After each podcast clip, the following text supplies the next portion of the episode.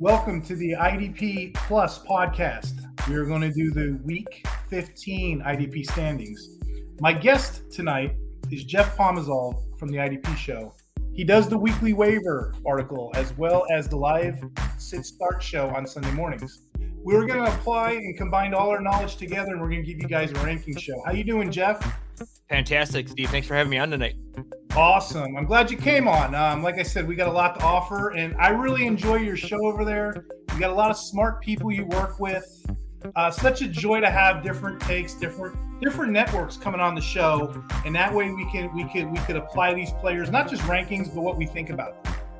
Yep. It's all about different perspective and that's how you kind of grow. I mean, if you're just stuck on the hamster wheel doing the same thing, you're you're not going to like progress anywhere. So, you know, get a different take even if you don't agree with it, you can kind of take away something and learn from it. So Exactly. And I get kind of passionate with with, with my takes as well and I'm like, just cuz you're loud doesn't mean you're angry. You know, you want to go at different ways and look at stuff. It's the only way we learn. It's the only way we learn stuff.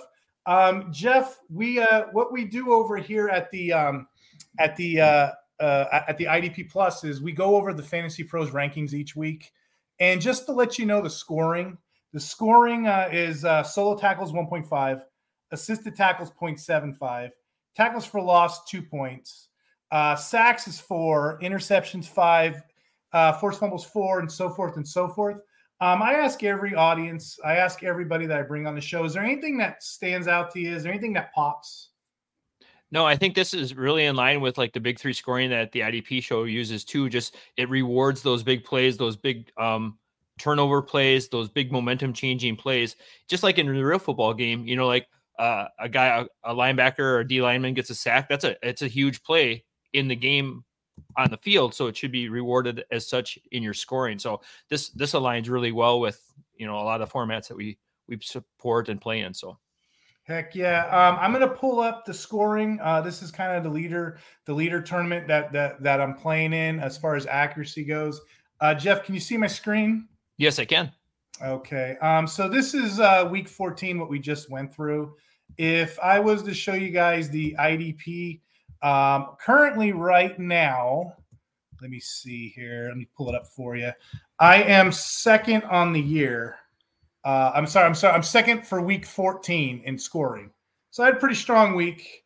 Uh, overall for the year, I'm currently ranked fourth, but it's like a three way race for second place. So two, three, four, we're all kind of sort of close by a couple points. Uh, There's a lot of lot of legends on that list right there. So it's uh, quite an honor. Congrats. Hey, it's just I'm lucky to be on the thing, and uh, I couldn't tell you couldn't tell you what I'm doing. I mean, we have a couple. Um, we have a couple set, uh, I guess, templates that I use, and uh, you know, I've set them in a couple videos, and and like I said, I'm hoping to learn from each guest. I mean, that's the only way we get better, you know.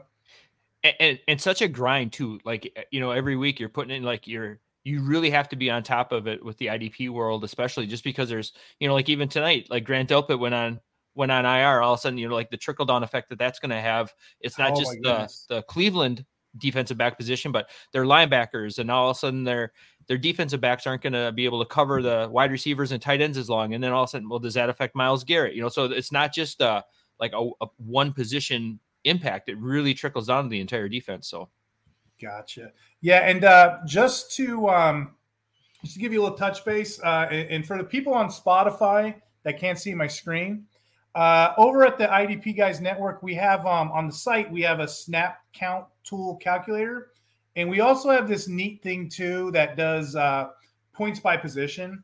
And what what I'm showing the audience right now is I'm showing teams that are more liable to the sack per defensive end, and those teams are the Giants, Jets, Tennessee, Denver, Jacksonville, New England, uh, followed by the Bears, Vikings, Carolina, Ravens and the Commanders. Uh, it's just a good idea to know those teams. I don't know how you are, Jeff. I like to play matchups, especially when I'm going to my lower tiers.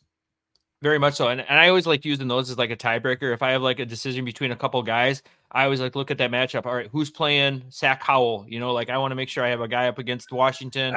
you know, if I, you know, like the Giants have been a sieve for opposing defensive line. Like, so if I have a, a, a close call between a couple of guys, especially during the bye weeks, you're kind of making those tough decisions on who to actually plug in your lineup. That's kind of my deal breaker is like, who am I going to, who am I going to lean towards that week? So exactly. And, and Jeff, uh, you you should have been on about a week ago. I was complaining about doing the waiver wire article over at Fantasy uh, Six Pack on a Tuesday, and then coming over here on IDP guys and trying to get my ranks together on Wednesday. I'm like, literally, the week goes so fast. But yep. uh, for the audience that doesn't know Jeff, he does the IDP guy, an IDP show waiver wire. And when do you put that out, Jeff? I, I kind of finish it uh, late Sunday night, so it gets published on Monday. So that way, it's kind of a, a, head start for some of those leagues that might be able to sneak in ahead of time. So I, I want to say you're the earliest guy putting that stuff out. So when I think I have it bad, I look at Jeff. I'm a glutton for punishment, so it, it just kind of goes with the territory. It's yeah, a labor of love. if the audience is ever, you know, curious and needs a question answered, you know, you can find me over on IDP Hunter. You can find Jeff over there. We're usually up in the middle of the night trying to find our waiver guys, trying to set them up, right? Yep. Um, so I'm going to get into the defensive lineman rankings. Um, again, no bye weeks anymore, so thank goodness. So some of these guys are our usual suspects. You know, I say we go through some of the highlights, know some of the big ones. I'm going to start with the first three. I'm going to put them all together. Number one is Myles Garrett. Number uh, uh, number two is Maxx Crosby. Number three is T.J. Watt. When you look at Myles Garrett, um, one thing I do too, Jeff, I kind of put their stats and I relate it by position. Just gives me a better, honest feel of the player.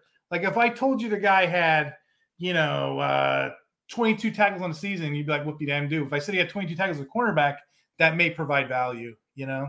So yep. when we look at Myles Garrett, you know, he's got he's tied for 15th for tackles with 59 uh, solos. Assists, he's got five, 64. Uh, so that's 64th.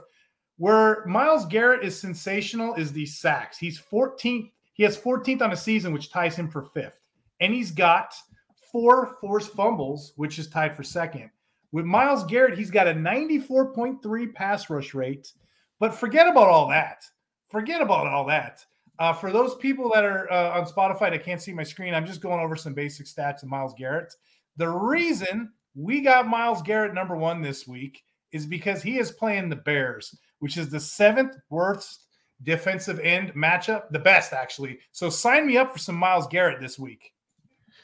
Yeah, especially like in leagues too that reward for like pressures or hurries like Garrett has like 33 or 34 pressures or hurries on the season too. So if you if you're in a league that rewards that way too, even if he doesn't get home and get the sack, he still impacts mm-hmm. the game in that way. So if you play in some really like some deep degenerate IDP leagues where they reward for stuff like that, he's even more amazing because you know the, the 15 sacks or 14 sacks that he have is great, but you know just how he impacts the game on a play to play basis is outstanding. So yeah, definitely he's the number one. Him and Crosby are you know, yeah. coin flip every week. So, and, and, you know, I've mentioned this in other other episodes. I mean, the key is all you know. You, most defensive ends, you know, if I get sixty percent or higher snap count, I'm excited. Both him and Crosby, they live on the field. I mean, they're generating high 80, 90 percent each week. And, and, and, and on that note, Maxx Crosby's my number two. He's got uh, he's got 42 solo tackles. That's tied for first at his position. Uh, assists 19. That's tied for first as well. Sacks 14, that's tied for fifth. And forced fumbles, you know, he's got one which is tied for 24th. Now, a little fun fact on Maxx Crosby, okay? He only needs three more sacks this year to have the all time Raiders single season mark. And I looking at his schedule, I think he's going to get it. He's got the Chiefs coming up who give up pressures, he's got the Colts. And then there's a week 18 against the Broncos. The Broncos are an easy matchup to beat as well. So, yeah, I think he'll get it and I kind of like Crosby too this week, even against the Chargers, because mm-hmm. there's going to be no um, uh, quarterback who just went on IR. Um, oh, uh, yeah, Herbert's out, and then you got yeah, Herbert's uh, out, so they got Easton Stick in there. Yep, uh, mm-hmm. Keenan Allen is going to be banged up and questionable even to play. So I think he, they're going to do a lot of like trying to try to negate how much they're going to put on Stick, and I just think that they're going to just going to be in a a pin their ears back kind of mode. Like, mm-hmm. hey, if you're going to beat us, you're going to beat us throwing the ball. And Crosby's just going to, I think, feast on Thursday night. So, and it's dangerous with Crosby. 97% snap count last week, 10 tackles, two sacks against the Vikings. Uh, and that was on a bad knee. yeah, yeah. Uh, number three, and the only reason I got him a little bit further down, TJ Watt. Uh, you know what I'm looking at right now? His biggest enemy is that little red Q next to his name. Okay. Uh, none of that matters. You know, he's got solo tackles 29. That's tied for 15th. He's got eight, which is tied for 38th as far as assists. Sacks, he's got 15, which is tied for second. Forced fumbles, three, tied for fifth. But again, to me, none of that matters. That red Q matters. This is a must-win game for the uh, for the Steelers. Uh, they have they have to have this right. Uh, they lost to the Patriots, and you know what else they lost? They lost Watt like the first snap of the game, I think. Right? He went down. Uh, Watt got dinged up with a concussion. Um, I've been kind of watching this one, Jeff. Last night ish, he was on a limited practice, which is encouraging. So he should, if he plays, he's a top tier option any given week. Just be mindful of that as the week progresses, but I think he'll play. Yeah, I'm in agreement. Like if he if he's there, he's in your lineup. There's no you're, you're probably not deep enough where you have to make a decision between starting one of these top seven or eight guys. If you do, you're an amazing drafter or your league is terrible at trading. So yeah, no kidding, right? um, so for my number four, I put um, I put Micah Parsons there. Um, and there's a couple reasons. I was thinking about this uh, prior to coming prior to you coming on the show. Uh, with with Parsons, right? He's got a matchup against the Bills. That's another game the Bills need. But for this particular matchup, uh, it's my belief that Josh Allen's is going to have to count. He's going to have to adjust the pass protection because this is a big test for him. That's a big test for the whole offensive line. Uh, whether or not they move Parsons around, that's what they do. They move him all around the field. Okay, so so who do we got? Who do we got pass blocking for the Bills? You got Dion Dawkins, who's got a seventy-seven point eight grade. You got Spencer Brown, who's got a sixty-six point seven grade per PFF. I mean, outside of Crosby week two, the Bills really haven't had any really tests as far as testing the offensive line. So this could be their greatest test. This could be the greatest test they've seen so far. No, yeah, I, I, like you said, it's a must-win game, and I think this is one of those games where both offenses are going to be really efficient. So there's going to be a high volume of plays for both defenses, and you, as you know, Steve, like volume is king. You can't you can't mm-hmm. score points if you're not on the field, and I just think that both teams are very uh, quick scoring teams, and so I just think that both both teams are going to have a chance to play, and they're going to have to score points. And if you have to score points, you have to throw the ball, and that just gives Parsons an opportunity yep. too. And like you said, they move all around. They move on the interior of the line, so he's matched up against guards. They've got a bunch of like um, the swing plays where they, they, do the traps and everything like that. They're just they just use him in a very great way. Like Dan Quinn is, does an amazing job with all those pieces that he has. So oh my god, does he? And uh, it's so neat. I did I did an episode a couple a while back. I was trying to like dissect how they actually bring all their guys in. It, it's an amazing job. Uh, well done. Um, so for five, I'm actually excited about number five here, which is Danielle Hunter. Um, there's not a lot that needs to be said that hasn't been said on Hunter. Um, but but but as a rundown, he's got 14 sacks in the season, tied for fourth. He's got 38 solos, tied for third. And he's got four forced fumbles, so he gets a lot of those. Right, he knocks the ball out. He's second in his position. Okay, what makes Danielle Hunter actually respectable as well is the high tackle rate and actually tackle for loss. But I've been thinking about this one too, Jeff. He's got a matchup against the Bengals this week. Okay. The Bengals just got Joe Burrow smashed. Okay. And not only that, they're historically bad on the O line. Okay. This we know. Um, they got a bad reputation now. So, you know, what I did for the audience on Spotify, I can't see, I kind of pulled up the Bengals depth chart. So let's roll out the red carpet here. The offensive line blocking is horrible. They got a guy named Cordell Volson, whose pass block grade is 38.1. They got a guy named Alex Copa, Cappa, 62.0. Orlando Brown, 62.8. Jonah Wilson, 62.0. So just thinking about that and thinking about how serious of a player Hunter is, he's going to eat this week. You know what? You might as well call the police, call the paramedics because he's going to murder somebody. Yeah, he's uh he and DJ Wonnum are just like a, a, great pair. Like Wonnum, like you talked earlier about like snaps here, that guy's in like in the 95 percentile each week for per, percent of plays that he's that's mm-hmm. insane mm-hmm. for a defensive lineman.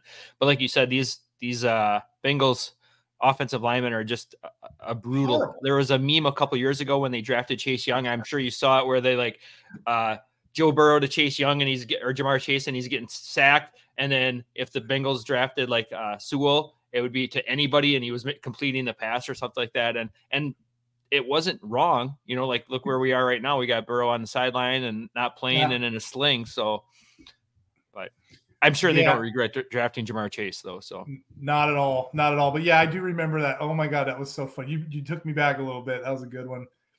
Um, number six, I got Nick Bosa. And number seven, I got Josh Allen, and I'm going to sort of pair them up together. I guess you could say this is the uh, the end of the tier of the high studs, but I got them a little bit down. Now, at first glance, Jeff, you're going to look at this, you're going to think, "Oh, these are sweet matchups," but I want to be hesitant a little bit. Nick Bosa versus the Cardinals, Josh Allen against the Ravens. Cool, right? Let's break this down. Nick Bosa is playing the Cardinals. If you the funny thing about divisional matchups, rivalry games, what have you, you can go back and look at the second game. The first game in the season, I believe that was in week four. Okay. He only got one tackle. Now, this was before Chase Young and everything, but I'm just saying, for some reason, the Cardinals did block Bosa. Bosa gets a lot of pressures and whatnot. Just be mindful of the matchup. It's not a slam dunk. When you think Cardinals, a lot of times you think it is, but it isn't always a slam dunk. And I only got him down at six. I mean, otherwise, I'd usually have him four or five. Yeah, the one Same thing about that matchup earlier in the season. Huh? No, go ahead. Yeah, sorry. The one thing about that matchup earlier in the season, Kyle Murray wasn't the quarterback either. So you know, I mean, it's it's like their first time playing this time around. So it's it's a very different game when Kyle Murray's back there QB and exactly, than it is like exactly. what was it, Clayton Tune or maybe it was Dobbs. It was was it Josh Dobbs was the quarterback then? Uh, I want to say it traded to Minnesota. Don't quote me. I think it was Dobbs at that point. Um, for seven, Josh Allen. Okay, same thoughts, same same thought process with, with Josh Allen as I have with Bosa. Okay, he's a higher pedigree player, but it's perceived to be a better match with the Ravens. The only reason I'm kind of a little bit hesitant, I got Josh Allen at seven. I can see the Ravens running the hell out of the ball. This I can see them running it down their throat because they're only the 18th best rush defense. So it might be easier to run at them than pass at them. So that would kind of put Josh Allen at bay. So six and seven, they feel about right to me, but I'm just a little bit hesitant. That's why I'm a little bit lower. Yeah, I can't argue with that. I mean, and you're really splitting hairs with all mm-hmm. of these. Like you said, these are all elite studs. You're not questioning you're, you're going to sit them or anything. And you know, it's it's sometimes important to think like these tiers aren't just like you know they they're they're in a ranking one through seven, but that doesn't mean that like they're not all elite options. You know, you got this huge tier. You know, whenever I think of like numbering guys one, two, three, four, five, six, like Ruxin from the league always pops into my head because he was always so driven by the the ranking or the number of the tiers or like where they're at. Ranking but some of these tiers are, you know, seven, eight guys deep, and they're still uh-huh. very quality options. It's not like, oh, he's the seventh guy. He could legit be one through seven in those. I'd in be those grateful tiers, for so. any one of these guys. Um, number eight, actually, the next two or three, I actually really like these matchups. The, just to size them up. Number eight is Haason Reddick. Okay, he's playing the Seahawks. The Seahawks, namely with Geno Smith at quarterback, they were very. They had a noticeable tendency to hold on to football way too long. Well, you know, put Drew Lock in there now. He does the same darn thing. Okay, so this could be a positive game script for a Philly pass rush. With Reddick, Reddick leads the team with 11 sacks and 11 tackles for a loss on 31 tackles. He doesn't do much on tackles, but he gets free on sacks. So if anyone out there, I think my money's on him to get to the quarterback. So I got I got Reddick at eight. No, I agree. Uh, the the he's been playing much better as of late too. He started the season off a little cold, but he's mm-hmm. really picked it up over the last few weeks. So he's kind of a, an ascending player, and you know at the right time when the Eagles need to get a win too. So, oh yeah, must win. That's right. That's a good point. Um, my next player Justin uh, Madubuike, and this may be a little high for him, but can we all just take a moment, like we're at church? Can we take a moment of silence for Justin Madubuike? I mean, for real, 11 sacks as a defensive tackle. Look at these stats. Look at these stats on the screen. Every single week, this guy brings his lunch pail to work. Every single week, he is killing it. Yeah, he's he's in almost into that contract year discussion. So you know he's going to be playing his best football. He's got, like you said, he's got a sack all the way back since week four and you know it's just an unbelievable streak. And then you look at that if you're not on Spotify, you're looking at that far left hand column with the points, double digits every single every week. Single you know, week. like that's that's un that's unheard of. You know, consistency for a defensive edge. You know, like there's very few guys. Bosa doesn't even do double digit points every single week. You know, there's such a, a spike in a valley for all these players, but he's been the model of consistency at that position. So, oh my God, has? You know what kills me, Jeff? On a 32 team league that I'm in, I had him last year. And in the offseason, I think I cut him or traded him. But who knew? Who knew? You know. But no. oh, it kills me. What what could have been? Hindsight's twenty twenty. Always, always. Gotta have that roster spot. All right, number 10, we got Khalil Mack. Okay. Now, same same thoughts as I said earlier, right? He's he's got a divisional matchup this week against the Raiders, right? You know what's beautiful about those two two games in your division? We can kind of look back. Now, does anybody remember what happened the last time Mack got the Raiders? I do. Anybody remember? He's on the screen. He had he had a huge game, did he not? Yeah, I'm sure Garoppolo remembers that game pretty well. So oh my God. Yeah. So, so, you know, Mack on the year, 28 tackles. He's tied for 18th. Assist 10, uh, tied for uh, 22nd this position. 16 sacks. That's first. Forced fumbles, six. That's first, too. And here's the thing he'll get you either way. He'll get you on the tackles or he'll get you on the sacks. But, uh, uh, I want to say, let me look back at that Raiders game. What did he have? Like six, six sacks that game, something yep. like something ridiculous and he had two forced fumbles. I mean, give me a break. They don't got anybody there that can block him either. That's no. the scary part about this. I don't know what they're going to do this week. I know they're going to be mindful of him, but I just don't know how they're going to stop it. What's really interesting too is he got better after Bosa was injured. Like he became more of a consistent player. So you would think that would be it would be the opposite where teams could okay, I'm going to send a tight end to that side. We're going to chip. We're going to do everything we can. But he's actually gotten more multi-sack games after Bosa was injured than before. So which is kind of contradictory to what you would think. So mm-hmm. just to recap, guys, I got one Myles Garrett. Number two, I got Crosby. Number three, I got Watt. Four, I got Parsons. Five, I got Hunter. Six, I got Bosa. Seven, I got Josh Allen. Eight, I got Haason Reddick. Nine, I got Madubuike. Ten, I got Mack. Eleven, I got DeForest Buckner. Now moving on to this final tier, I'm looking at, at matchups. I'm trying to be mindful of these matchups from 12 to 15. 12, I got Aidan Hutchinson. 13, I got Aaron Donald. 14, I got Bradley Chubb. 15, I got Carl Granderson. Uh, let me just give some talking points on some of these guys, okay? All right. When I'm looking at Hutch, I guess you can consider this a fade to me. Um, Hutch has been up and down, but Hutch got a game against the Broncos, and they're the fourth best at defensive end. So he can hit. When I look at 13, I see Donald, and he's got the Washington Redskins pass pass defense. You know that's been hard. What'd you say, Sack Howell earlier? Sack Howell, yep.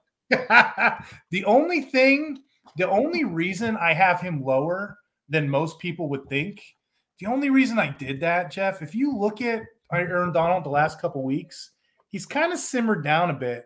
I don't know if it's old age or maybe they're just whatever, but he's not getting the numbers as Aaron Donald as we know. I think he has a good matchup, but I don't think he's top tier. Yeah, I like actually I like Kobie Turner who's playing next mm. to him. You know, like he's a he's a great play. He's been he's been amazing as a rookie. Uh, they they started him week one, and he got a sack in his first game, and he hasn't come off the field much either. He's been a, a heavy, heavily used player, and I think playing next to Donald has been a, an asset for him. Or like anyone looks better when they're next to Aaron Donald. Donald's taking yeah. on double and triple teams at times, and then Turner has like a really good win rate and so he's winning his matchups and the one on one. So he's he's getting home to those sacks. Whereas Donald's probably being more impactful in real football, but you know we're not playing a real football game. We're playing a we're playing a fake game on uh, off of sports. So right, right. And um, my last two, I'm to do them together as well. Uh, Bradley Chubb against the Jets. Bradley Chubb against the Jets. Um, he's got second best defensive end matchup, and then we got Granderson versus the Giants. That's number one best defensive end matchup. So either one of these guys uh, is going to go off for you. That's my top 15. Uh, for those that are on YouTube, what I'm going to do is I'm going to show you my screen and I'm going to show you my list of rankings. Uh, Jeff, any any thoughts on um, any thoughts on uh, this ranking list? Uh, any, no, I really any... like it. I I mean, it's hard to argue anybody moving up, moving down. I really like the Granderson call. He's had a, a great season mm. for the Saints all year. He's not just a high tackle floor, but um, just uh, sacks as well. And so he's been a, a, very outstanding player. I, I was trying to see where you did you have uh, Jonathan Greenard this week. He's one of my favorites. This down at twenty. Yeah, so he's DL two. He's a DL two. Yep, that's a so my bubble, my bubble players, I got Montez Sweat, Sam Hubbard, Brian Burns. I don't know about Brian Burns. He may be hurt. So that's what stinks about doing these things so early. Landry, Heyward, Thibodeaux. But then I got right under that, I got Greener, and he's always he's always crushing it. I'm just so a little Green Bay Packer bias, but where was Rashan Gary on that one? So, ooh, ooh, he hurt my feelings last week. yes, I yeah, he hurt mine too. Getting the loss as a team, that's not very good. So, yeah, I got him 27 right after yep. uh, you know Wilkins, Henderson, all those guys right there. So, um, the thing about the thing about Gary is he's got the Bucs, man. That's such a thin. That's such a thin. I mean, they're good on tackle, I think, but they're really thin in interior. So that's another guy on the bubble. And honestly, I'm probably going to tinker at this list. I'm probably going to move guys up as well. You know how it goes. Yep, especially when the guys get like you know not going to be able to go and they get off the list and move down. So that's uh, mm-hmm. Mm-hmm. and like in mm-hmm. in many leagues, I'm sure you play in them too. You're not just starting one defensive lineman. You probably are starting two or three. You know, and depending on scoring, you might flex even a defensive lineman based on that. So you know, all of those guys are legit. You know, you're getting them out there. So you know what's funny? I was talking to the IDP tipster. I had him on the other day. We're talking about how nickel and dime have kind of changed the old 4 3 3 4 thinking. Linebacker 100% guys are rarer ever. They're like gold, like in leagues, right? Yep. These extra safeties coming down, all that stuff is changing game. But not just that, what you just kind of said from defensive lineman 30 to like 60, you sort of cut those guys and rotate them out every other week. You know, yep. they're a dime a dozen now, too. It used to be when I first started playing, defensive linemen were volatile and are harder to find. You get an elite guy, kind of like a tight end. No, it's actually growing. It's growing and changing as we go. So kind of neat to see.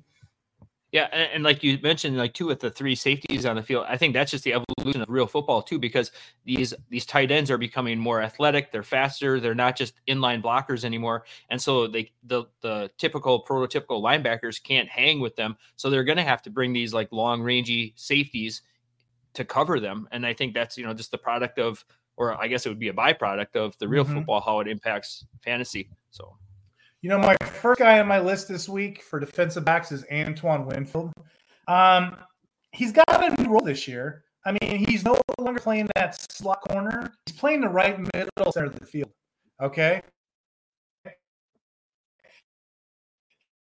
He's, you know, he's right there. Center, and his line's pretty darn good. He's got four forced fumbles on the year. That's new highs. So when you look at his stats, and for those that are on Spotify, I just pulled up his stats the last couple games. Look at that. Holy smokes. He is just, he is doing up. Not only is he getting 100% 99 snaps the last forever, he got eight tackles last week, a sack, a forced fumble. The week before, he got an interception and another sack. What more do you want out of this guy? So I got him one. I got him one moving forward yeah. until somebody tells me otherwise.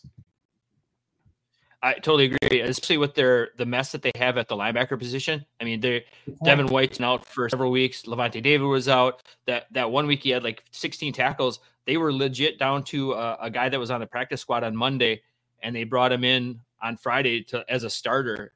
You know, like JJ Russell, I think is so. I mean, like it was yeah. legit. Yeah, he was the last man standing for him. So they give him the green dot and everything. Imagine that coming to work. Hey, here's green dot. Yep. um, number two, I got Derwin James. Now, now, full disclosure, he's having a slump year. A lot of people won't, won't don't realize it, but it's Derwin James. I mean, how can you not play this guy? But Derwin James has gave up. Uh, it's a career high, 390 rec- receiving yards this year. But for me, he's always tier one. Just that, just for the potential, what he can do in tackles and pass coverage, interceptions, and whatnot. There's only a handful of players honestly, those are my top three usually Winfield, James, and Kroll in some kind of order. But you know, with James this week, he gets that he gets that quarter that rookie quarterback matchup with the Raiders, and you know, the guy is prone to make a mistake. Yeah, the only the game script thing is the only thing I'm fearful of with James, just mm-hmm. because if because the Chargers aren't going to have Herbert back there, they're going to be maybe without Keenan Allen, so their offense is going to be super vanilla. It, you know, we just saw the Raiders in a, a three nothing game versus the Vikings. Like this could be a really ugly Thursday night game too, and that that negative game script where their offenses aren't moving the ball. That would be the only knock on James. But like you said, he's like he's one of those elite guys. You just set it and kind of forget it. You can't you can't really bench him. You know, here's something too. My number three is Kamren Curl. Um, here's something when you're doing when you're doing like big three scoring. Uh, I guess you guys do that a lot over there. He doesn't really uh, make the list. What is he? Top ten, top fifteen. But over here in yeah, right. He's 14 leagues, right now. Yeah, yeah, yeah. In, in these leagues, he was number one a lot of weeks over here. In these leagues, he's a top heavy guy. And it's because of those 74 solo tackles he has on the year that that puts him. He's tied for third. And also, he's been targeted 43 times. Uh, that's tied for eighth. Receptions allowed, he's tied for eighth. But this is a classic example of know your scoring settings, guys, because a guy can be high here and low somewhere else. You know. Yep. The other thing too that with uh, Curl is Jamin Davis went on IR this week, so they lost a linebacker. That'll bring Cody Barton back into the starting lineup. Or, I'm sorry, Cody Barton already in. David Mayo back into the starting lineup. So they kind of lose, and Mayo comes off the field in passing situations, and uh, Kamren Curl kind of slides into that more of a traditional linebacker role. And so the weeks when Cody Barton was out, we saw a lot better spike weeks out of Kamren Curl. So I'm hopeful because I have a lot of shares of Kamren Curl that he's going to kind of bounce back a little here with some more opportunities in the in the big play game. Not only just getting tackles, but you know on those third down plays, maybe a, a pick or pass defense. So I love Kamren Curl just just because I know I can gauge a snap, I can gauge a tackle. You know, I, I love players like that. And and that's my tier two. And, and and feel free to, you know, if there's any guys you want to profile, I'm not going to go over them all. But yep. you know, defensive back is is a dart throw.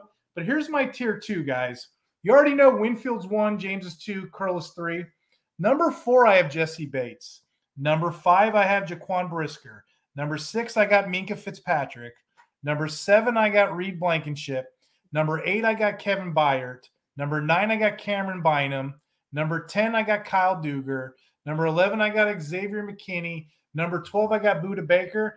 Any one of those guys can come out of order. Every single one does the same thing, which is a three down safety, tackle heavy, except for Bates. Bates at four. The reason he's getting so much love is all those darn forced fumbles, tackle, interceptions, big plays he gets. But other than that, any one of those guys is dealer's choice. It's so volatile. Yeah, I would even kind of maybe Brisker up into that tier one conversation, kind of going mm-hmm. forward. Like he had a, a, a, great game. They've been taking Sanborn off the field a lot more, and they've been using him more as like that third linebacker, just because he's built. You know, like he's he's a thick dude, and he uh, has been playing more in the box than those inline say or inline snaps. And so, like last week, I think he had a forty point game. Like he had a, just a monster game you know, and this week he gets Cleveland, so another run heavy team. I think there's a lot of opportunity for Brisker to have a like back to back solid weeks. The one guy I'm a little leery of is Reed Blankenship just because he had got concussed and kind of came off the field. So and he plays Monday night, so that makes it a little dicey, you know, unless you yeah. have like a, a Sydney Brown on your bench, like you can kind of pivot to him if you get a late scratch in the game. So I, am holding my breath with Blankenship, and then also Fitzpatrick. Uh, I'm, I'm, waiting for I'm waiting for Minkah to pop off we haven't quite seen it yet, but but those are the two I'm I'm kind of thinking about. Uh, you know, when I get to this bottom tier, Jeff, the 13, 14, 15, I, I'm looking, I'm looking for upside. I'm looking for hope. Cornerbacks pop up to me. Number 13, I got Nate Hobbs. You know, uh, 97% snaps. Last week, he's generally in the mix for 48 tackles. You know, four to eight each week. You know, I guess four being the floor, eight being the being the ceiling but that's not bad. Plus the potential of a big play. But he's going up against whatever deep pattern wide receiver, go pattern, fade receiver the Chargers throw at him. The reason I am a little bit lower, and the only thing I'm a little cautious of is, as you said earlier, you you alluded to, Herbert's not there, so it's going to be Stick trying to make those plays. But still, Hobbs is an option here. I really like Hobbs. He plays a lot of like that uh, slot corner role too. When he's not covering deep, he's in a in a slot corner position a lot. So he's near the line of scrimmage. So he's, you know, if this is a game script where they're getting the ball out quick, a lot of Austin Ekeler passes, like Hobbs is going to be have an opportunity to kind of rack up some tackles and things like that. So, you know, like you said, like it's leery that he's not going to go up against a top tier quarterback this week, but you know that might be game script too. Like they're going to try to do everything they can to keep stick, you know, not not expose him. You right. know, like, hey, we don't have Keenan Allen this week. It's going to be a lot of stuff to Eckler. It's going to be a lot of stuff to uh, the tight end. So it's going to be a lot of quick hitting kind of things and right near the line of scrimmage. And hey, guess who's right near the line of scrimmage playing a lot of box snaps? Oh, Nate Hobbs. You know the beautiful the beautiful thing about a safety He can help in run support. and he can help in pass coverage. You don't really see that too much of linebackers. Mostly, well, Logan Wilson does, but other than him, you know, mostly they're they're they're tackle around the line of scrimmage. Uh, we were talking about this a couple weeks ago with these hybrid players. It's just so much easier to bring a safety down, make him tackle centric, put on some weight, than to try to train a linebacker to make all those moves and run around. You know, but uh, for me, for this kind of format, I'm looking for solo tackles. I'm looking for guys 90 to 100%, you know, a week. So that's kind of like my formula with this right here, at least for safety. It's so hard to, to go with. And once I get down here, like I said, I am looking at corners. And here's another one for you. I got Kenny Moore of the Colts. Um, just tapping my brakes just a little bit. It is the Steelers. Okay. Um, he's playing the Steelers. The Steelers are 28th against passing. And then worse than that, not only are they 28th in passing, they're 24th when it comes to targeting a wide receiver. So there's not a lot. With Trubisky. Now they got yeah, Trubisky. Yeah. yeah, true, true. And there's not a lot to go around, but you know, Moore is still relevant because I think you know he's going to get one or two plays off Trubisky. I mean, he's he's a hundred percent guy, automatic star, hundred percent snaps. He's in somebody's top 15. I'm putting him at 14 just because I'm mindful of cornerback. No, I agree. Like he's one of those guys that like always figures out a way to get it done if there's a if there's another defensive back I would kind of rival with him, it would be probably be DaRon Bland, the Cowboys. You know, he's been mm-hmm. lights out this season, not only getting the the interception return for a touchdown record, but he's been really racking up tackles the last three weeks. He has 21 tackles, two picks, and two pass defenses. So um, going up against yeah. Buffalo, I think that like we've already mentioned, like that game should be a heavy passing game, and that plays right into you know him getting an opportunity to to be a high high performing player this week. Mm-hmm. I'm very excited about that. Um, for my 15th defensive back, I have Dax Hill. Uh, he's going against the Vikings. Uh, Dax Hill, they move him around everywhere around the field, but he's going against whatever quarterback the Vikings want to roll out there. Yes, please. I'll take that. I think it's going to be Nick Mullens. That's the talk right now. But not only that, the, the Vikings are what? The number, I think they're number six seed right now. They have a great chance to make the playoffs. So I imagine they're not going to leave much on the field. They're going to be doing pulling all kinds of tricks out, whatever they want to do. But I believe it's going to be Nick Mullens, and I believe that uh, you know they're going to have to pass stay in this game because I don't think the Colts are going to lay down.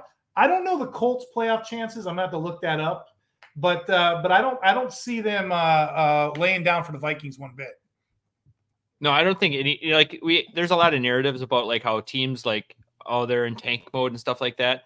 Yeah, right. No player no player wants to tank. No player wants to give the team a better draft pick because that player they draft is might be coming for their job. And so, mm-hmm. you know, we talk all you hear all the time about these players have egos and stuff like that. Well, there's a reason they're they're alphas. They're they're not going to let someone come and take their job. And so the narrative about tanking, I think it's kind of over overplayed and overdone. No no player, no coaching staff wants to tank. You know, we see it all the time. Like those week 17s, like Houston last year last week of the season. Just lose the game, and then you got the number one pick. But what did they do? They went out and won the game and lost the number one pick. And you know, it's just kind of like so.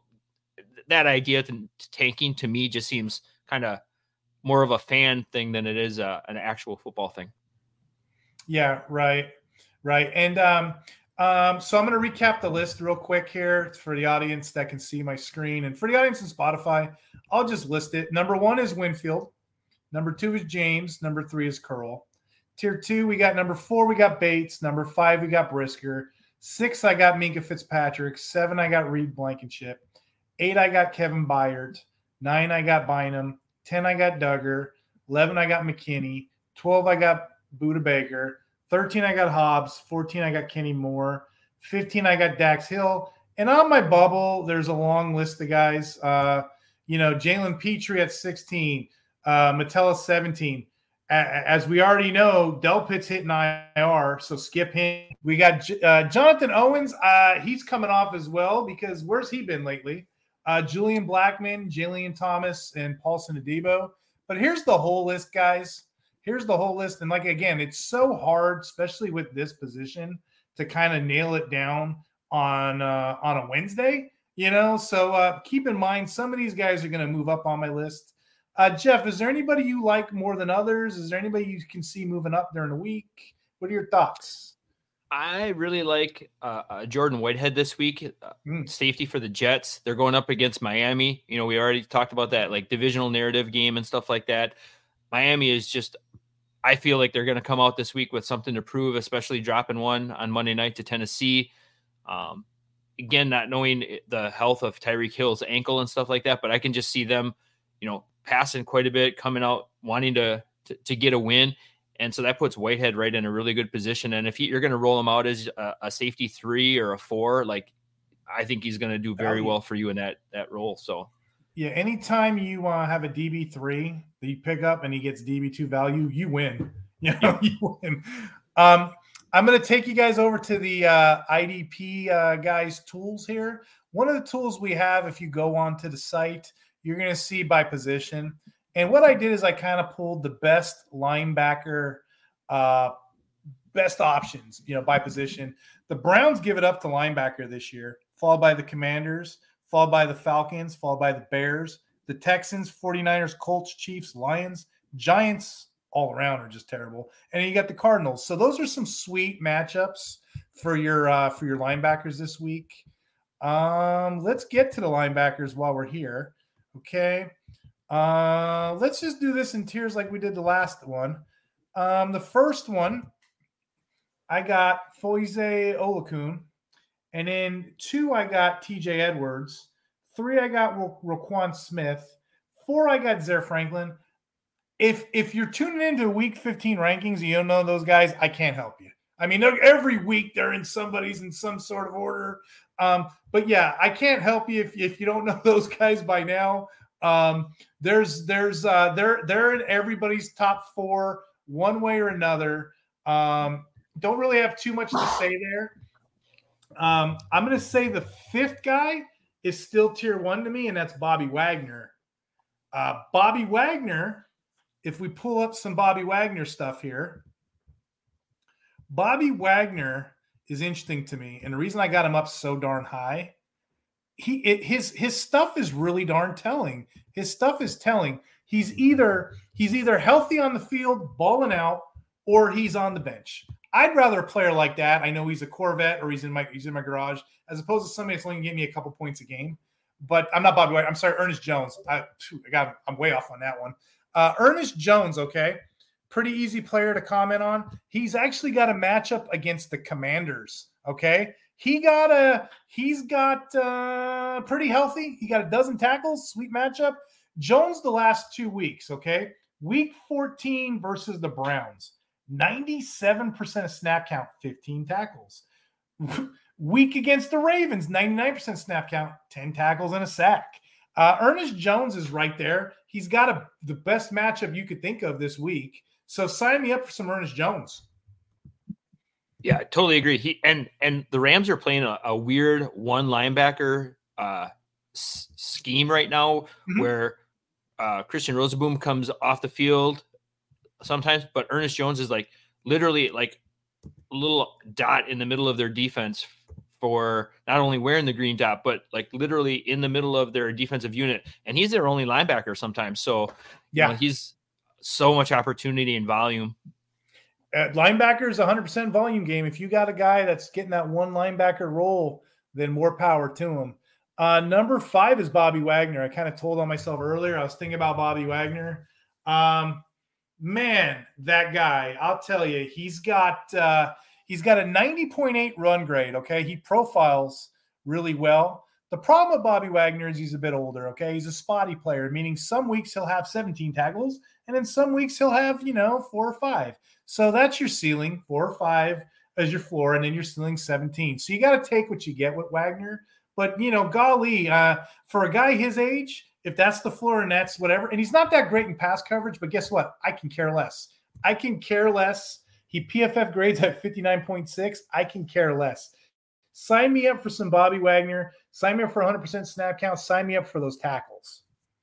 And I think he gets a nice matchup versus the Eagles this week too. Like that's a I, I feel that the Eagles are going to come out this week and try to reestablish their their culture. You know, they they a couple mm-hmm. weeks they tried to pass too much and they've had two losses because of it. You know, they were winning when they were running, and that bodes very very well for their game scheme because it keeps Seattle's offense off the field, and it gives Bobby Wagner just a ton of opportunity to rack up tackles. So, you know, sign, you sign me, up, like of, you said. You know, you made me think of. Did you see that? Um, I think it's a meme too. The guys are standing outside the Eagle Stadium with the sign "Run the ball." The coach yes. came out and gave him a cup of coffee. Give him coffee. Yeah. Yep. That's Philadelphia for you. Okay, here you go. Run your mouth through some coffee. yep. Um, so moving on here, I'm kind of excited about these next couple players. Number seven, I got Alex Singleton. Okay. I kind of did this a couple weeks ago. So let me let me just show you. And I tweeted this, okay? With with Alex Singleton, not only are you getting 100 every week, you're getting tackle. Okay. Whether or not he's a great player in real life, it remains to be seen. We don't care about all that. But here's the tweet Alex Singleton. He's had double digit tackles nine of the last 10 weeks. Well, add a couple more to it. He's got double digit tackles one, two, three, four, five, six, seven, eight, nine, 10, 11. 10 out of 11 weeks. Okay. Not only that, he's broke the team's double digit record set 1987. It was only five. So this guy's like a, on a, on a rampage. Highest graded linebacker they have, PFF. It's kind of one trick pony though, but that's all I want out of him. I want this right here. And uh, every single week he's getting up points. This may be a low ranking. This may be a low ranking, but at seven playing Detroit, you know, Detroit, I'm not going to say they run the ball well, but some games they do. They want to be a team that runs the ball and pounds it. So Detroit's a decent matchup for him. Very much so. Yep.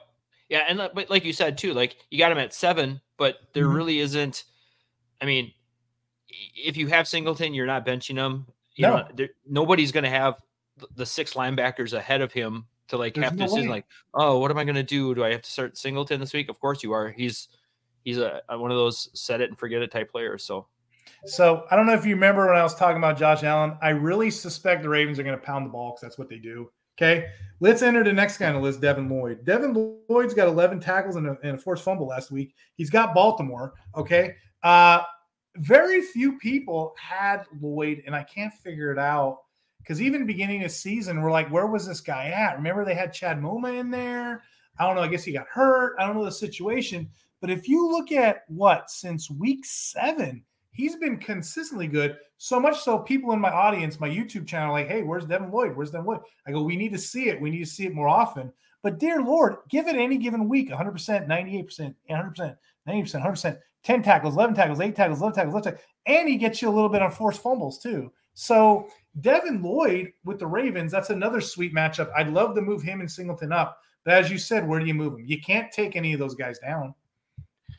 Yeah, they drafted him last year in the first round, and they drafted Muma later in the third out of Wyoming. And it was kind of like, oh, they just killed both of their values, you know, because Foye Oluokun's already there. They gave him a big contract. Clearly, he's not coming off the field. But Devin Lloyd has quietly over the last couple weeks have had super, super consistent games and they benched him last year at the towards the end of last season. They got him back on the field, and I don't know if that's like just the coach ways to motivate him, but he's really come out like a gangbuster this year. And uh, he kind of got dinged up in week three, and then that's when we saw moving coming back, and then there was like rumblings about oh here we go again, you know it's going to be the same thing. But Devin Lloyd came back, and like you said, he's just been crushing. He's got double digit tackles in almost every single week since then, and he's been giving Foye Oluokun kind of a, a run for his money. You know, usually we don't see teams with two top linebacking options. You know, the Bears have it with Roquan Smith and Tremaine Edmunds. The Jaguars kind of have that right now with Devin Lloyd and Foye Oluokun too. So it's just kind of a rarity to have two teams with, you know, two top 10 guys. You know, uh, my nine and 10, number nine, I got Logan Wilson. Number 10, I got Bobby, Bobby. Okay. So um, with those guys, I kind of do them together. They're usually in my nine and 10 range because they do the same kind of thing for me 100% get the tackles I guess Wilson's a little bit better in pass coverage, but you know, Logan Wilson versus the Vikings, uh, Bobby versus the Saints. Both of those guys are relevant each week, but I just got them slightly below everybody else. Well, like you said, you can't justify moving someone down. You know, Bobby Okereke has had a really good season for the Giants. He's been kind of splitting shares with Micah McFadden a little bit, or like Micah McFadden's been playing a little bit more, but it still hasn't taken Okereke off the field or kind of hurt his numbers at all. So now, now my next guy, because you know when I'm moving all these guys up and I'm all excited, I had to bring somebody down. Um, so I chose C.J. Mosley, and I don't know if I'm ahead on this or not, But when you guys look at CJ Mosley, put some caution to the wind. I got him at LB 11. I know most people have him up high, but if you look at the last couple games, he's been slowing down quite a bit. I mean, mm-hmm. even though he's getting a logging a ton of snaps, he's not he's not the CJ Mosley we used to know. And this thing sort of happens to older players as the season goes by, as the weather gets colder. You know, these guys they they they need a little bit of a breath but I don't really see good numbers considering the guy's a 100% guy, you know? And not only that, like the motivation, you know, like that the expectations for the Jets this year were like they were playoff bound, you know, and five plays into the season, Rodgers is on the field needing to get carted off with an Achilles, you know, and they, you know, Mosley's been playing really consistent, like you said, with age, but then it might be just like, you know what, the season is just not going how it's going, how we mm-hmm. need it to mm-hmm. go. And you know, he's a professional; he's not going to like roll over on the team. But there has to be something to that, like that motivation factor. Like, oh, you know, we just we're just here we go again. It's the Zach Wilson show, and we want to get and, off. And you know, once I get down this low, so I guess I am kind of fade him a bit. But snap count and volume are such a big thing. You know, guys can have 100% snap count, but if you're not getting the volume as well, then then it, then it's not a big play for me. I, I, did that in a couple episodes back. You know, I think it was when Matt Milano was in. Yeah, he was 100% snap count guy, but he's only getting 45 plays. Suppose the Mosley was getting like 80 to beginning of the year because the, the Jets defense just deserted them. So maybe he's just tired. Maybe he's just ran out. But but snap count volume are a thing to me. And I think that's when I'm doing my rankings. I think that's the secret sauce. I'll lump some of these guys up together like this last year I'll lump them up IDP production versus, I guess, expected, you know, expected model, like what their projections are going to be. That's kind of what I do. I'm looking at it like, okay, well, this guy gets 100%. This guy's good for five, six tackles. This guy's not. So it's guesswork, really, but that's kind of what I do as far as I look at IDP production versus an expected production projections, you know. Um, the first guy in this list, I got Fred Warner. I'm looking at solo tackles. He's got 72. That's tied for 18th. That's good. That's great. Assists, 34, tied for seventh. Uh, interceptions, he's first with four. And forced fumbles, he's got three. He's second. I'm very excited about him this year as opposed to the dreaded, and I know you've heard this before, the dreaded third round draft rookie curse. You know, third round linebackers tend to bust.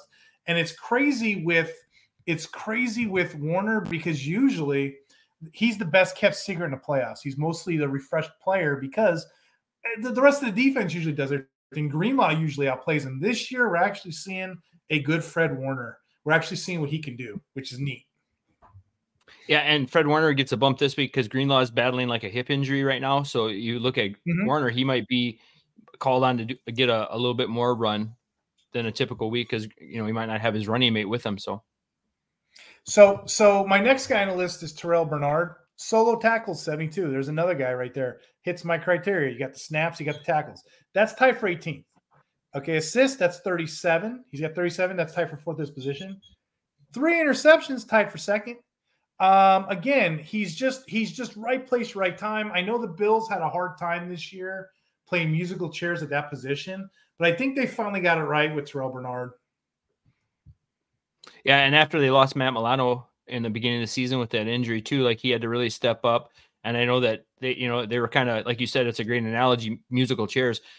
Anybody that followed the Bills during the preseason, we, mm-hmm. they had we had no idea who was going to play next to Matt Milano. Was it going to be Bernard? Then they were kind of experimenting with T- Tyrel Dodson. They were kind of just kind of rotating back and forth. Even the preseason games, this is the Tyrel Dodson game. This is the Terrell Bernard game. And then like three days before the this preseason ended, they were like, "Oh, Bernard's our guy." So, yeah, you, I don't. You know, David Kelly, of course. Me and him were chatting offline about this. I'm like, dude, I'm telling you, Dodson was their guy all year until yep. the last preseason game. And I'm like, because we were talking like it's suspect the tackle, the tackle floor with this guy, very suspect. And then all of a sudden, that first game, poof, there's this Mr. Bernard guy, and he's playing. So yep. you just never know. I mean, you don't know if the coaches knew or not, but all of us were in the dark with Bernard. It's just so nice seeing that because usually you see the top 10, top 15 guys every week. It's just so nice seeing another player. Yeah. And like you said, just new players, like you look at this next tier of guys.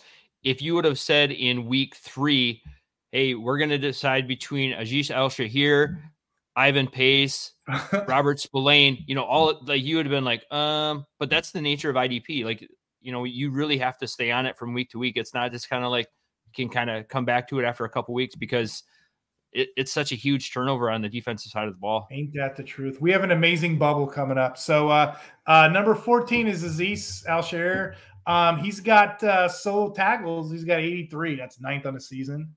Another one of these guys, 100%. Uh, assists, 35, tied for fifth. Doesn't really do too much with the uh, uh, uh, he'll be top 15. I got him 14th. What says you? No, I, I, totally agree. Like he's he's right in there, like back end LB one. You know, if LB two, he's got some upside. He he really is the only linebacker. I know they got Jack Gibbens there too, and he's kind of been a nice story, but he's not playing 100 percent of snaps. And so Shaair is the one that's staying on the field the entire game. Like he's getting he's getting the heavy volume and volume's king. So uh, for 15th, I got Nick Bolton, and uh, the only reason I'm doing that, 92% snaps on eight tackles. I'm just giving him a couple weeks to get his feel back. You know, uh, give, give him a couple weeks to get uh, to get his uh, to get to get back to being healthy. It's so nice seeing him on the field. I mean, that was a good warm up game, but expect more to come. 15th, and he's got the questionable on it. But you know, if he does play, it's a good matchup with the Patriots who are going to run the ball with Zeke Elliott. So you know, that's why I put him where I put him. The bubble's amazing too. You got Ivan Pace, Patrick Queen, Lavonte David, Kenneth Murray, any one of those guys can supersede and jump up in there. Just so hard trying to put them in places early in the week. Uh, and like I mentioned too, like you just have to think about these players in bigger tiers. You know, like you know, even if you have Bolton as 15, that doesn't mean that players 16 through 19 couldn't be the same number. You know, it's it, kind of think about a more linear, not so much like you know up and down kind of columns. Oh yeah, yeah, and then you know, um, I go on uh, the IDP guy snap tool a lot and I look at these snaps and not just the current week, but I go back historically. When you look at all of those guys we just mentioned, when you look at Terrell Bernard, when you look at Ernest Jones, when you look at uh, Fred Warner, when you look at them, uh, for those that can't see my screen at home uh, or on Spotify, I just pulled up the IDP guys snap tool. Uh, just gives me a little sight, but it kind of it kind of tells on the player, and, and that's kind of where I get my I, I look at, you know, I go back a couple games, but I look at trends. You know, some of these guys, they're spot on week to week, but usually when they have a dip like that, they're probably weighing an injury. And that's why I felt the way I do with Bolton. Uh, generally, he's a 100% guy. 92% is encouraging, but, you know, give him a couple weeks just to get a good feel, to get back into the game, you know. Um, I'm going to show that screen one more time, Jeff. Uh, talk about a team that's going to be motivated to win this week. You know, Kansas City, like they had you know, they had that game. They they they literally had the points on the board. You know, and then a a, a weird offside penalty took that win away. You know, we just saw the whole meltdown after the game. But talk about a team that's motivated to come out and to put a put a number up. Heck yeah! And uh, for for those, uh, just to recap: number one, I got Oluokun. Two, I got Edwards. Three, I got Smith. Four, I got Franklin. Five, I got Ernest Jones. Six, I got Bobby Wagner. Seven, I got Alex Singleton. Eight, I got Devin Lloyd. Nine, I got Logan Wilson. 10, I got Bobby O. 11, I got Mosley. 12, I got Warner. 13, I got Terrell Bernard. 14, I got Azeez. 15, I got Bolton. And then I got a bunch of guys on the bubble. Uh, Pace, Queen, David, Murray, and then, you know, Watt, Barton. Don't sleep on Barton either. Um, but that's pretty much my list. Jeff, do you see any alibis in here? Anything? Uh... I love Robert Spillane way more than I should.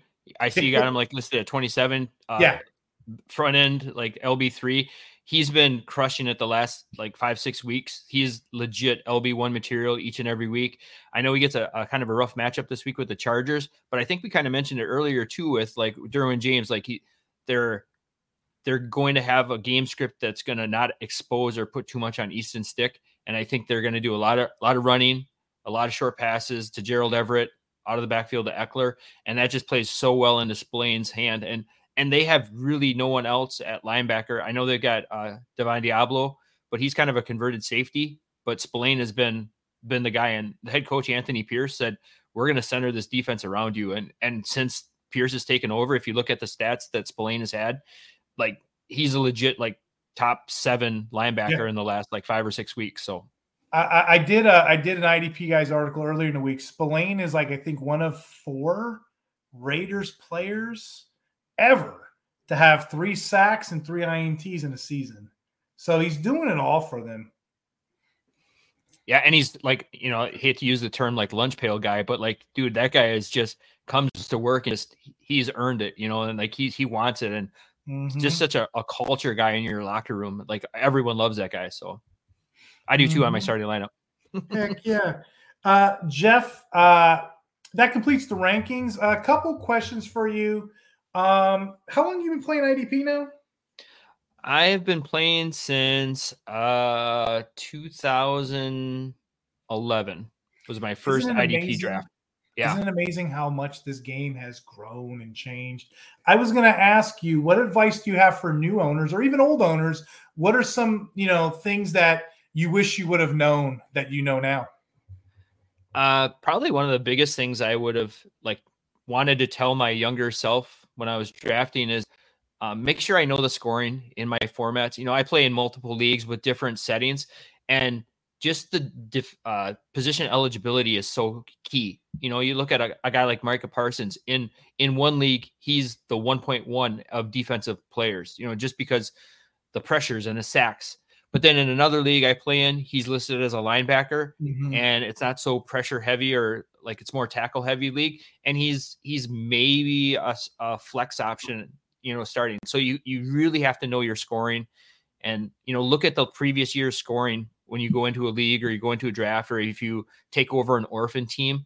Look at the previous year's scoring just so you can kind of see and judge how are those players not only compared to other players of that position, but how are they compared to other positions too? You know, you look at Travis Kelce, who is such a, a cheat code at tight end because he gets he's like one and a half times the next tight end. Well, on the defensive side, you have players like that too. Micah Parsons in, in that league could be, you know, a Travis Kelce like player where he's one and a half times like the next guy, you know, and things like that. Um, the other thing is, I, I when I first started, I was such a name guy. I would draft the name you know, and I've learned over the last few years is not to get married to the name of a player, but look more at the production. You know, like if you look at like a guy like Chase Young, he carries a lot of value just because he's Chase Young. But over the last like four or five weeks since he's gotten traded to San Francisco, he has a similar stat line to Shelby Harris. Now, if you had a guy as Shelby Harris on your roster and he was performing like he was, he wouldn't be on your roster. You you drop him and pick up the next the next guy. So just kind of not getting stuck with being married to a guy or getting wrapped up in who it is. Like a guy like Chase Young, you could probably trade in your league to somebody else who likes the name of Chase Young, but those are the kind of kind of trades I look for. Like, yeah, I'm gonna cash out on this guy now. So Oh yeah, and uh, you nailed it on the head. Different kinds of scoring, uh, stuff like that. Because if you don't know, if you don't know the scoring setup you're in, you're in some trouble. Um, and they're not all the same. Uh, no. we, we talked about FantasyPros. We talked about FantasyPros, what to look for. Um, a lot of us know, and, and what I talk about on my network, I talk about tackle savvy, tackle heavy, but that's not the only that's not the only scoring formats out there. Uh, there's quite a few different settings, and like Jeff was alluding to, you know, first thing you should be doing is looking at your roster. That's first thing you should be doing. Second thing you should be doing is looking at uh, what kind of scoring somebody put together, and there's some that are different than others. Uh, Jeff, since you brought it up, uh, I'm wondering, can you see my? Let me know if you can see my screen here. I, I can. I can see, see. I got an IDP oh, waiver wire article. Hold on. Can you see yep. that by chance? I can. That it's right really there. Small. Yeah. You guys. Ha- oh, sorry. You guys have um, on your network. You have a thing called IDP Madness and it was awesome this offseason. It was like best ball, all mm-hmm. this stuff. And I'm like, IDP madness. And I'm a tackle heavy guy, so I'm not used to this. But when you look at this, sacks were worth six, QB hits were one. A lot of people don't know what that means. Tackles for a loss are two. Um, when you see that kind of scoring, that's more sack heavy, right? Yes, very much. And it's and the reason for the scoring is like trying to emulate. And I know like if you want to melt Twitter down, put a math problem out there with parentheses in it, or talk about uh, uniform IDP scoring. And and there's there isn't a need for it, you know. Like you know, to each their own. If you want to play in a tackle heavy league, play in a tackle heavy league, you know. But just know the scoring. And so, kind of the story with the the big plays here, the big big three scoring, is a sack in a game is such a huge game changing play. you know, a tackle for a loss is a huge game changing play. Why should a, a, player who pushes a wide receiver out of bounds 15 yards downfield get the same point value for a guy that makes a tackle five yards in the backfield on a on a on a wide receiver or a running back screen? Like, what play had a bigger impact on the game? Well, clearly that play, that tackle for a loss, because now all of a sudden it's second and 14 versus first and 10 18 yards down the field. So that was kind of the the reasoning or the rationale behind it. So like it's rewarding real I, guess it's rewarding your fantasy players for what the real player is doing on the field so. A lot of people don't realize this too. In that kind of format that you guys run over there the reason the sack is so valuable it's six you know they you know we look at a tackle over here like oh yeah tackle tackles the end of every play big deal. You know yep. sometimes you got players that just get drugged down the field but when you look at this format, I know it's small to read. I just wanted to do it as an example to piggyback what you said. Six tackles is six. Okay. When you when you get a sack, I mean six six points a sack. When you get a sack, you also get the quarterback hit too, right? So that's yep. another point. That's seven, right? You get a yep. tackle for loss when you do that. So seven becomes nine. And then there's a real small category here, sack yards, 0.01. The average sack play is 7.5 yard loss. So just add another point, half point ish, three quarters on there. So you're looking at a nine point play every time to the tackle. What's yep. the tackle worth? Two on here. Yeah, okay. and then you, you have that Khalil Mack game. That's a that's a that's a hefty hefty day. You don't have to start anybody else. Exactly. Um, and, and just just a fun little point to what you just said. Okay, um, players change in these formats. If you're in a tackle heavy league, Trey Hendrickson's not really worth a darn. He's probably top 40, but over here he's top five, top 10. Or Christian Wilkins, mm, he doesn't always get it, but over here, attack league, he does. Well, look at our fantasy pro scoring here. Fantasy pro scoring, you're getting 1.5 a solo, you're only getting four points a sack. A couple weeks ago, we did the math. The highest recorded sack season was TJ Watt with 22.5. Okay. Do that by uh, sack, solo tackles what's that 50 55 tackles on season? So really what this is saying is hey that great elite defensive lineman he's only worthy of a two down linebacker which is kind of crazy as opposed to the other format. Holy smokes look at this you know? So you just got to know your format i guess first and foremost. Excellent points jeff. You know, and not taking anything away from a guy like Frankie Luvu, but you, a uh, Frankie Luvu a couple seasons ago had like a hundred tackle season but he didn't really do anything in the in the splash plays or big turnover things. He finished like 40 or 50 points higher than TJ Watt. Now, if if you're a, a an NFL fan, who had more of an impact on the game, TJ Watt or Frankie Luvu? Like I I think 99 players out of 100 or 99 people out of 100 would probably say TJ Watt is probably a more impactful player, you know. And so that that scoring system just lends itself to rewarding those big plays for by those big players. So yeah, exactly. So so so commonly there are um commonly there are three major scoring systems which are FantasyPros. Fantasy pros is your tackle. You know, your big your big 3, I guess you call it, would be um would be your sack heavy. Now there's one more format that a lot of us like to mess around with and it's called IDP 123. And this is usually where I kind of stay. Uh, guys, don't get too twisted when you see scoring formats like this when you see, I don't know, the guy has six sacks here, he's got quarterback hits, he's got he's got interceptions. Basically, all you're trying to do with the one, two, three is you're trying to baseline three different levels. You know, the basic play, the basic play to the medium play to the higher up play. That's all you're doing. If you see somebody with crazy math, they're just putting in three different layers of priorities. That's all it is. A one, two, three can be just as easy as a two, four, six or a three, six, nine and so forth and so forth. So basically, Jeff, um, I guess there's a format, right? How you know what kind of league you're in? You're going to look at sacks to tackle ratio. Okay. So you're going to look at how many points do I get per sack? And I'm going to divide it by how many sacks I get.